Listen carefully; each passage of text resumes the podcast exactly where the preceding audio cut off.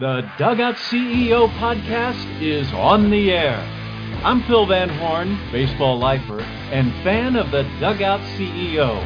Each week, Casey Cavell goes around the horn with baseball superstars, Hall of Fame coaches, and business leaders who've used baseball experience to win the game of life. Now batting, Casey Cavell.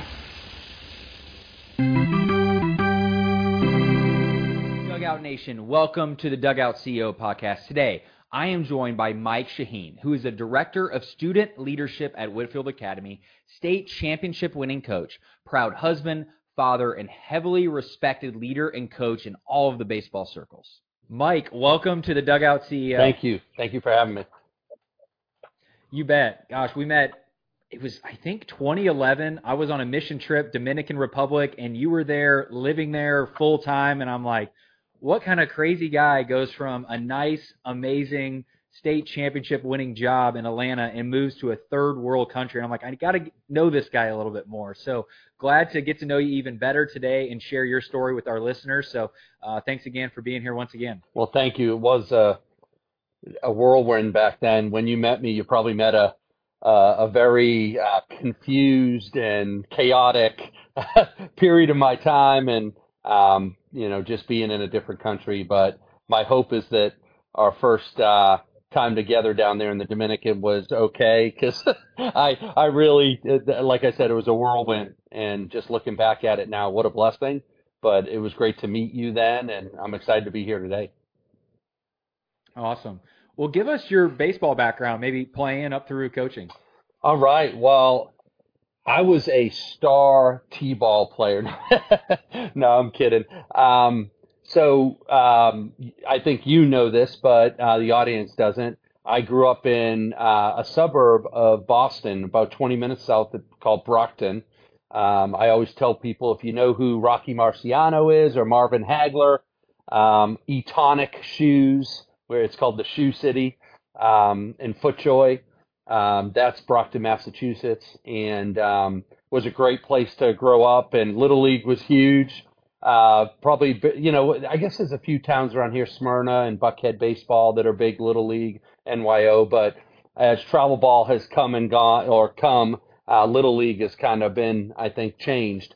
But growing up playing Little League, and then uh, my goal was always to play high school baseball at Brockton High, a big, huge school of 4,500 students uh, really big, double the size of my college, and um, had that opportunity. Uh, I was a two sport athlete. I played football. I was a quarterback, and I played baseball. Oddly, I'm a baseball coach now, uh, a head baseball coach, and have been for a while. But you know, football was my first love. Like my my whole hope was to be the quarterback at Brockton High School. Uh, there have been many that have gone on and done big things from that school, and so that's what I wanted to do. Um, but um, and then and we won a state championship in football my senior year. We beat Matt Hasselbeck, who played for Xaverian Brothers, uh, in the state championship, and um, and that would be like again one of my best moments ever, and it was football. Uh, how that translates, I went to college at Colby up in Maine for a year for football mainly, but football, baseball. And uh, after a year, I realized I didn't want to be in Waterville, Maine anymore. Uh, I was homesick, missed my mom. Uh, I grew up with a single parent and came back and went to Stonehill College um, in Easton, Massachusetts, Massachusetts, which is right next to Brockton, and um, and took care of my mom my grandmother, and went to school, put myself through college, played baseball, played a little football, but then mainly went over to baseball at Stonehill. Uh, they were D2 back then. I think they're D1 now. Uh, but loved it. Um, and really kind of fell in love with baseball even more um, at that time.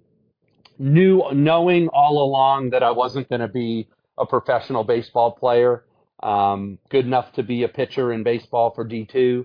Uh, but also, I think my coaches would say I was most definitely a future coach then. Uh, I love team sports. I love rallying the troops. Uh, I love giving a motivational uh, speech or you know comment. Um, I've been an extrovert a lot like my 18 year old son now, who is as well, and um, And so when I got towards the end of college, I ar- I started coaching uh, baseball, and it was called AAU. It's since now called travel ball, but back then it was called AAU baseball for the South Shore Sea Dogs, and and loved every moment of it. I was an assistant coach at age I don't know 20, 21, and loved it. Went back to my hometown Brockton and was a volunteer coach as I taught there as a history teacher. And I knew at that point that I wanted to be a head baseball coach. Um, but to make a long story short, I don't have to necessarily go into all the, the time here in uh, in Georgia. But the Lord, I couldn't have scripted it any any better. Like for my life, I did not get, and this is kind of an encouragement to those who are going through tough times or whether they got fired or they didn't get a job they wanted, but I didn't get the freshman coaching, baseball coaching job at my high school. The high school I was the quarterback, state champion, and the starting pitcher. Um, I didn't get that job. Some other grad or alum got it. And it was a kind of a rough moment. And Jody and I, my wife, uh, whom you know, um, I just kind of, I remember coming home and just being like, I don't, I think we need to maybe go somewhere different. And we had visited Atlanta because my uncle was here. And so, to make a long story short, we decided to up and leave and come to Atlanta. Uh, and um, it, you know, the Lord wanted me here. And um, at that point, I didn't know why. Um, I wanted the freshman coaching job. But who would have thunk just 10 years later, we would have won, I would be a state champion high school baseball coach, a part of building a program like Wesleyan, which today, uh, the likes of Drew Jones and many, many others, James Ramsey, coach at Georgia Tech, uh, graduated and played at and is now considered one of the best baseball schools around. And I mean, who would have thought? I, I didn't, I wasn't, a, I didn't coach my freshman team. I couldn't get that job in my hometown and that the Lord brought me to Atlanta and gave me that opportunity to to to come here and coach baseball, to teach, and now I'm the director of student leadership at Whitefield Academy. I love every moment of it. So super cool to see that journey and how one thing that didn't work out turned out to be a, a blessing in disguise when you started at Wesleyan, building that program, what was it like in that first year? And then how did you take it from where it was when you started to a state championship winning team with multiple players drafted and, you know, the list of accomplishments is a mile long. But what was your philosophy? Because everybody listening to this, they're either a, a leader or they're leading a business or they're a coach leading a team. Like, what was your philosophy on leadership and on coaching? And how did you take it and build it into the program that it is today? Yeah, that that's a great question, and it's funny because I've had um, today. I have a lot of people ask me that in regards to how is Wesleyan, in my experience there, um, different or similar to this experience here at Whitefield. I've been I'm now been at Whitefield for five years, and we went from 18 guys in the high school program to now we have a varsity JV, and we're going to probably have two middle school teams. We've won three straight region championships how does that happen? And I would say, and then Wesley, and obviously, we, you just talked a, a little bit about it, and we won three state championships back then. I think they have five now. But I look at it, and it's um, those two place th- these two situations were very different in that, yes, I had to build uh, from within and, and do various different things, but Wesleyan wasn't a bad culture it was a kind of a no culture. It was the beginning. Uh, the school was only a handful of years in, and I had the opportunity, kind of almost with a clean slate, to come in and and and do what it, whatever it is that I believe is the right way to do it. Whitefield, I came into a bad situation. I was I was the fifth coach in five in six years, and and and it was just it was kind of a mess. And uh, we have a, an amazing athletic director and head of school here that that really supported me 100%. You need that. First and foremost, if you're a leader of anything and you're not the head of it all, um, you need those people to support you. Um, you need to for them to buy into what you're selling. And so that's first and foremost. Obviously, if you own your own company or you're in charge of, you're the president and coach of a, a school of a, a team, then I guess you, you're the, you're that person. Um, and you just got to really be trusting yourself. But Whitefield had a pretty bad culture, and so that was a very different approach than a like kind of a clean slate versus a, a tough culture. And I would say that's why I think here it's taken a little bit longer to to to build it the way I I felt like Wesleyan came a little quicker. Both had families and people within the community, work coworkers, whoever that bought into what it is that I wanted to do. And so saying all that, what is it that I wanted to do? I think that's probably the question you're asking. And and the answer um, and it's funny lately I've really really dug into it deeply and and I know there are people that probably listen to this that that aren't religious or aren't you know aren't Christians, aren't or maybe a different religion. But for me, um, and it, it's in Matthew on the Sermon on the Mount. The Sermon on the Mount was you know Jesus's opportunity to share what life is about, and it's not about the exterior; it's about the interior. My whole belief about not just baseball, about any sports is it's not one member, it's the whole. And how is it that we can together lock arms and, in this case in sports, compete um, and serve each other and love each other in a way that's going to take us to the next level, whatever it is. You know, um, uh, FCA talks about uh, uh, 3D coaching and the idea of okay, how do I take this young man or young woman from point A to point B? Like, what is it that is going to get them? If I want them, point B is whatever we define success. How do I get them from point A to point B? And in my case, again, reading the Sermon on the Mount, whether it's having a humble um, approach to whatever you do. I even apply it to hitting with baseball. I'll say, be a humble hitter. And and it's not just, I'm not even you know some at first they'll think well he's talking about sacrifice bunting you know not swinging when it's 3-0 whatever no I'm I'm talking about be have a humble approach get up to the plate knowing the the situation is there a runner on first base? Are you really trying to move him over? If there's no one on what's the what's the pitcher been doing? What's your approach when you get up there?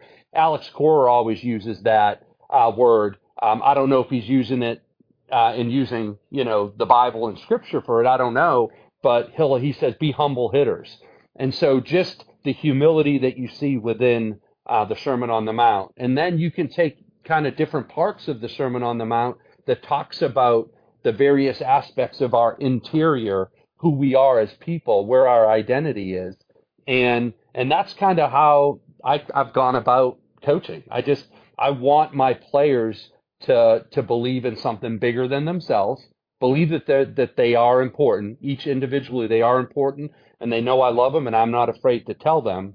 Um, often, uh, it's probably uncomfortable at times because Coach Shaheen probably says it too much, but um, but I want them to know that. But I also want them to know that there's something. It's so much better when you're working together for something bigger than yourself. And in reality, you take a lot of pressure off yourself when you do that. You know, I always, I'm a much better golfer in a scramble with a bunch of guys than I am when I'm competing with three other guys and it's individual. I'm just a, and I believe that's a, a microcosm of life. I think when we lock arms and we come together, we can be better. Um, and, and I've seen it over and over. I've seen teams that have superstars that don't achieve anything. I mean, what better story than the Tampa Bay Rays this year? I mean, it's absurd. I mean, name three people on their players on their roster. You and I might be able to because we're baseball guys, but most people can't. And so it's pretty amazing to see stuff like that. And I think there is something bigger. My hope, uh, my approach comes from what I believe is the truth, and that comes from the Bible and Scripture. And to me, the Sermon on the Mount was the best example of that to then now, okay, how does that sermon on, if I were to write a book, I just don't have time to do it, but I would write a baseball book uh, for coaches that uses the Sermon on the Mount, the whole book. Uh, I'd love to do that someday, but I don't know if I'll ever have time. yeah, yeah, you got your hands full. So let's talk baseball. Let's talk Tampa Bay Rays because I know that's not your team, right? Your team has to battle them all the time. But yeah, somehow the Tampa Bay Rays are at the top of the division each and every single year, and you got the Red Sox maybe a step behind them or at least close to them. right. Like, How is it Yeah, that a team with very few resources, very few budgets, are able to accomplish the things that they're able to accomplish? You think? I think it's it's unbelievable. And you know, when you know most baseball guys would say Moneyball is you know a great movie or a great book if those who read it. Um, and what uh, Billy Beane was trying to kind of put together, or with the help of the advisors that he had, was something different because he couldn't compete with the large market teams. I feel like Tampa Bay. I'd love to see a book and a movie made kind of 2.0 what's 2.0 to that? Because let's face it, um, you know, Billy Beane and the A's have kind of they'll get to a certain point, but Tampa's taken it to that next level. Tampa will have every opportunity to win a championship this year. Now, will they keep their players? Probably not because they don't pay for them, but uh, they let them go. But what are they doing? Well, I think they do use the sabermetrics. I do believe that they they take the whole versus the individual. They don't take you know, you know, like the movie, The Moneyball. The, most people, most people will probably listen to this will have seen that movie. Just the idea of, you know, instead of having one guy, let's have three that makes up for it, and as a whole, it's going to benefit our team and our program. Well, I think they've taken it to that next step because their farm system is phenomenal. I mean, every t- they lose at least two pitchers every year because they're amazing, and then they're going to get paid and so they move on. And then they bring two more up that are 21, 22 years old. And a lot of people say, well, it's coached, you know, they, they must have an amazing coaching staff at the young levels. Eh, I don't know. Like, I think I'm the same coach this year as I was four years ago when we had a terrible team. I, I think you got to have the right players. So to me, they're recruiting, how they're finding their scouting system is must be amazing because my Red Sox year in and year out can't find, you know, a second baseman or you know or whatever, a left fielder, and they have to go and find and get some free agent in in Japan, um, uh, who's doing great this year. But in the Yankees and the other uh, Dodgers are just you know you know they'll probably get Ohtani. Um, but it's again, you look at the Texas Rangers and the Los Angeles Angels who have literally done it the opposite way. They get the big name guy and pay a ton of money, and you look at their whole and they're terrible. I mean, not terrible, but they're not great. And then you look at Tampa Bay, and they don't pay anybody a huge salary, but for some reason they they get, they raise up this group.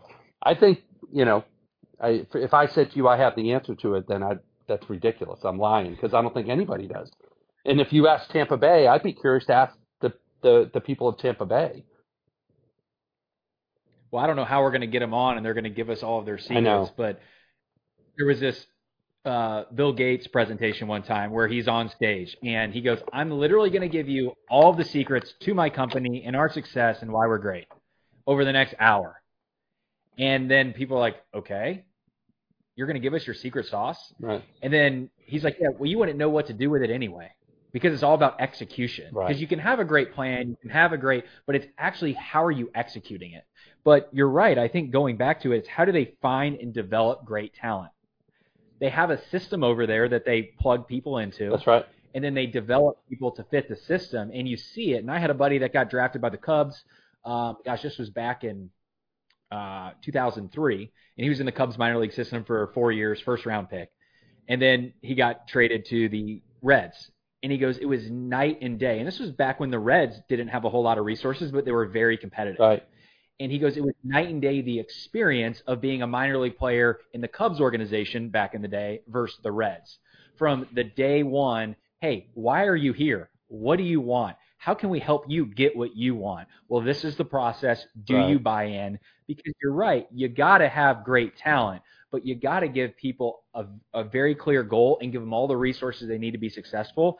And um, I thought that was really cool. So you're right. I, I want to understand what's going on with the Rays because starting 20 and 2 and all of that and Kevin Cash. And I think the really cool thing with Kevin Cash, their manager, it's you know, he wasn't a great player, but he was a great manager. And what do you think that is that makes somebody a great manager of people? What do you Mm. what is that thing? Well, I, I think first and foremost, I was just going to, as you were talking, I was thinking the difference between, say, high school baseball and pro, but something that I think is similar, different but similar, meaning uh, a different way to go about it, but it's the same principle. And that is, and I would say this, and I say this all the time here, and to some people it comes off as arrogant, and I don't mean it as arrogant at all. No one works harder than me. Period. Like if you talk about the baseball program here, how was it built here? How is it built at Wesleyan? You just have to ask my wife, who doesn't see me from January to May. And then also when I have summer ball teams of all the players on in my program that can't make the big teams, so we put together teams so that they play because they're my seven, eight, nine hitters. And then in the summer and the fall, I have little kid camps that don't just have Whitefield kids, but are having future Buckhead, future Smyrna, uh, future Sandy Springs families that'll come here eventually. And so all that to, you know, and I would say, listen, I'm an administrator here. I get paid pretty well. I don't need to do that stuff. But if I'm going to be a head coach, if I'm going to run a program, I'm going to do it a certain way and I'm going to be all in. So I think commitment is a huge part of that. And to me, if, if the players for the Tampa Bay Rays or Vanderbilt Commodores or Whitefield um, Wolfpack or whatever program you're doing, a travel ball team or a little league team, if they believe you as the head coach are the first one in and the last to leave, and you're willing to do whatever it is you're asking them to do, then I, to me, it, it, that to me is number one. Like I would even say all the other leadership things. There's three trillion books about leadership. If you're unwilling to do that, you shouldn't even bother with the other stuff. Because then what happens is later on, people see right through it. You become a used car salesman. You know that they see right through that. Uh, it's snake oil. Hey, he does. He barely. He doesn't even come here on time. He he he's not. You know, putting in the extra time. He doesn't even do camps. He's not trying to develop the program. I would assume that Kevin Cash knows the left fielder for his single A team. I would just assume that. Why? Because that guy's going to be his left fielder in like two years. You know, the Red Sox, the left fielder for single A, will probably never get to the big leagues. Will probably never play the Green Monster. But Tampa Bay, because they know that that that guy is going to be the guy someday, because they don't take guys from other teams because they don't have the money to do it. And so what do they do? They invest in their people. So I would assume Kevin Cash is knee deep in his work every day, all day. Um, if if he's not, I'd be very surprised, and I'd love to know what he what it is he does. But I would say first and foremost, he's the first one in, last one out, and and he does everything he's asking his players to do. So good. And investing in your people, I think, is really good. Mm. And one thing that I want to pick up on what you said, Mike, is as you built your program, you were looking at, hey, who are your players today? But I think you, you just like Tampa Bay, it's like, well, who are my players three, four, five years from now? And you're investing in the next generation, and you're getting the tools and the resources and all the things that they need because one day they might play for you. And I think that's really cool. And you know, business leaders, coaches, how do you actually go about developing talent? One, figuring out does this person have what it takes to begin with?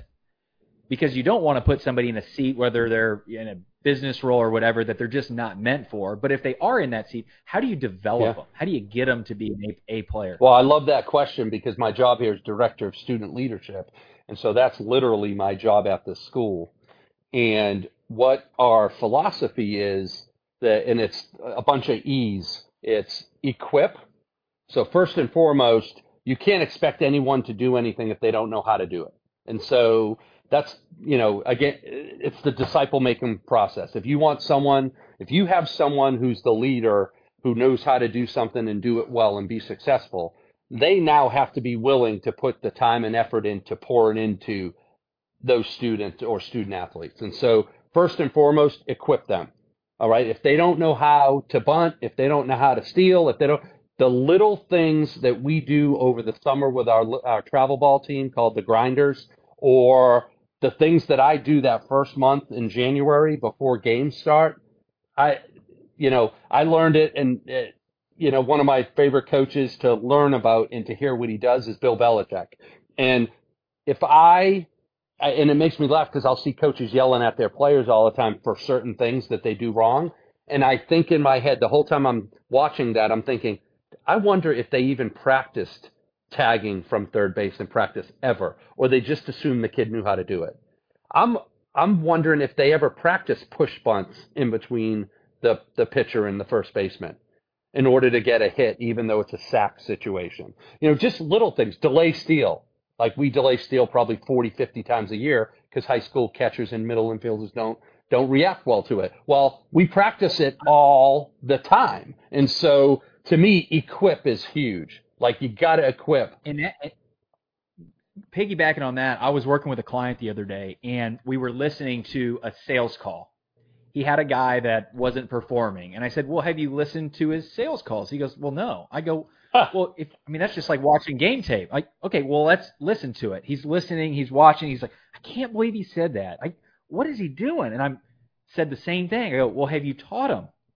How to handle that situation? Have you practiced that situation? Well, no. Well, then what good does Right. it do you to get mad at the player when you haven't taught him or modeled him how to do that? And I think just so many leaders are so busy doing so many things, they're not focusing on the simple things like the fundamentals of tagging, you know, tagging correctly or handling the sales call or whatever. So I think that's really good. So equip is Yeah, your first one. What about Okay, the next one is a big one to the new the the Gen Z group, which is the one I'm dealing with today, and that is empower.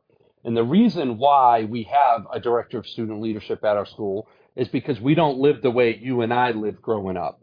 You know, we learned all the leadership skills we needed to as kids because we got our butts kicked out of the house and come back at the end of the day. Go pool hopping, go play uh, tenny ball, baseball down at there, go roller hockey, whatever it is in the winter. We would ice skate up in Boston on the pond, but you learned how to deal with a bully. You learned how to compromise. You learned all the various things that leaders or people have to go, live through and go through to become a leader someday.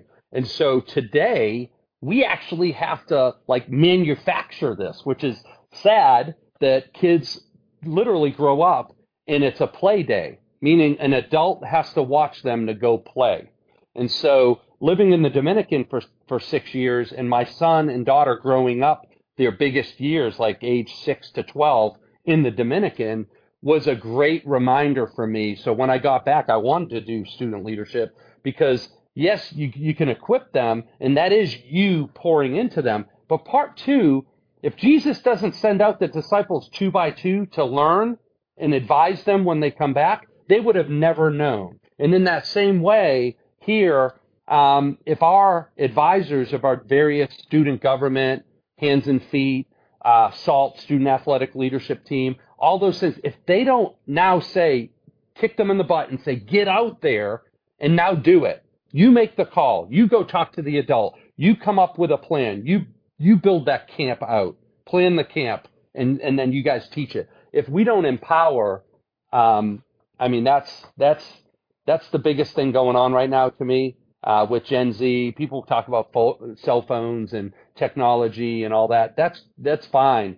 But if we don't, at some point, whether they're 11, 12, 13, now make them go to the counter and pay for their food. Make them do things. My son used to cry all the time in the Dominican when he was 10, 11, 12, because he'd say, I, I want a cheeseburger, or I want this, or I want that. And I'd say, I'd give him the money, and he would cry. He's like, You got to go do that. And I'd say, No, you need to learn how to do that. I mean, you and I, Casey, did that when we were five, six, and seven, because our mom or dad would give us two dollars and say, you know, get your snack, get your whatever, and so we had to learn right away. Um, they're not learning those things, so equip them. But then maybe the biggest thing is not micromanage them, empower them, and let them make mistakes. They're not going to learn unless they make mistakes. I didn't learn as a coach until I sent a guy home and said, "Oh, that was such a stupid move. Why would I do that?" Or, or why did I bunt in this situation? Or why did we do this or that? And so, um, equip and then empower. Those, those are the, the first two. And, you know, and, and then the other E, which goes to the part two of the empower would be engagement. They need to engage in every aspect of the community and every level. not just the first level, not just, hey, go to the next classroom in school and do this, but no, go to the principal and talk to them about it. Go uh, to the parent group outside this school. Then what's that highest level? Outside the community. You know, we'll take them to the Dominican Republic uh, every January for our J term. And they have to, last year we took athletes and I made them do, they had to create and perform sports camps. I had volleyball girls doing a volleyball camp for Dominican girls, a basketball, baseball, softball, you know, the various different things. And, and so that engagement leads to the other E, um, which is experience. And it's an experience that they've never had. And until they experience, they can't, you know, that's leadership right there, equipping them, empowering them. They're, and part of the empowerment is the engagement, but then, then they'll have that experience that will allow them to be a leader someday if they so, you know, shall choose. Um, but that's what we're trying to do here at Whitefield. That's what I try to do with my baseball players. We're to uh, start a program this year that um, I waited for this senior group to come up uh, called Building Men for Others, which puts them, they're in charge of the younger guys on our varsity team. They'll have a group of kids on the JV team and then on the middle school team as well. So every senior will have a group of kids from juniors all the way down to seventh graders that they have to check in with, that they have to, you know, go to their game and watch them, they got to see them at school and have lunch with them one day every couple weeks. Just a, a program that gets them to do stuff. I'll show them how to do it, and then they got to do it. So, so many good things here, and I see so many things that I can take from this and use this with some of the companies that I help because you're basically creating that culture of self accountability where everybody's working with each other, encouraging and empowering everybody, where it doesn't just rely you Mike, as the head coach to do it. Everybody's doing it without you, which is I think really cool because people are really buying in. That's got to be a reason why you've reached some of the levels of success you have. Well, that that that's the hope, but um, just using a biblical um, example again, to me, the hardest part for all of this today, you know, someone can can hear this equip empower engage experience they could say oh i'm all in i want to do that but it was 16,000 hours that Jesus spent with the disciples. 3 years. If you put those hours together and that's more or less 16,000 hours. It's not a ha- it's not a half hour on a Saturday morning at Chick-fil-A, you know, once a month. It's not um, you know, it's not even a check-in here or there. I mean, discipleship, training, building other men or women women up within your company. Are we more about numbers? Are we more about you know uh, programming, or we about the individuals? And I would say Chick Fil A is a great model of that, and there's lots of companies that are, and I know you buy into that as well. I mean, if you build, you know, you have three or four people under you, you supervise them, and you build them up. You can just sit back and watch, and it's going to be amazing but you got to do the work in on the front end. I mean, you got to equip them, you got to love them, you got to you know care for them. They got to know that you're genuinely that's what you want to do. And I think when that happens, um, it's it's special to see. I think we were very successful this year in baseball. We lost in the second round. We had some injuries to pitchers, um, and so there's a lot of people around here that are very disappointed, which is fine. It's okay to be disappointed. But to me, it's a it's it could be a you know we'll see 20 years from now uh, as they grow up and become men. But my hope is that it was a successful year because I I do feel like as a team they were as close of a team as uh, maybe I've ever had. So good. Well, Mike, uh, how does somebody get a hold of you? Learn more about what you're doing today.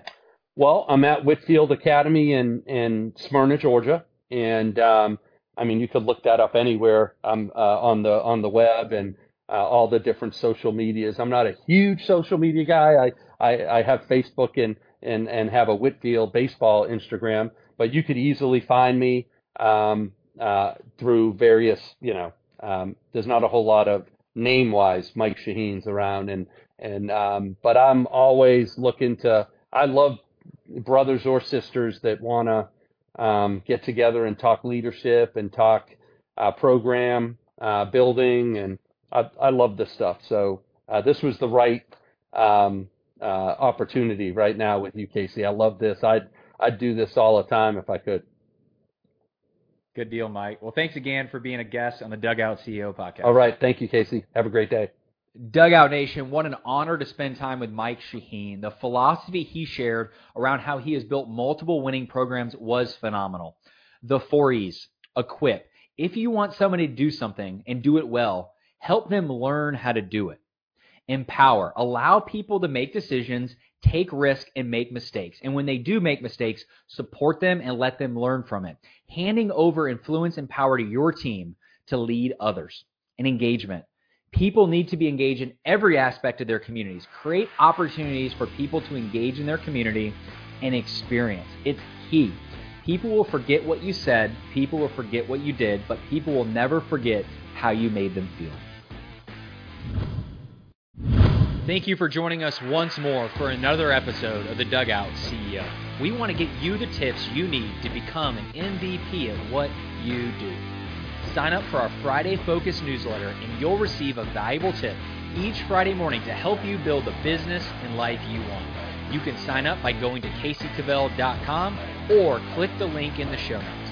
And make sure to hit the subscribe button so you get notification on our next episode.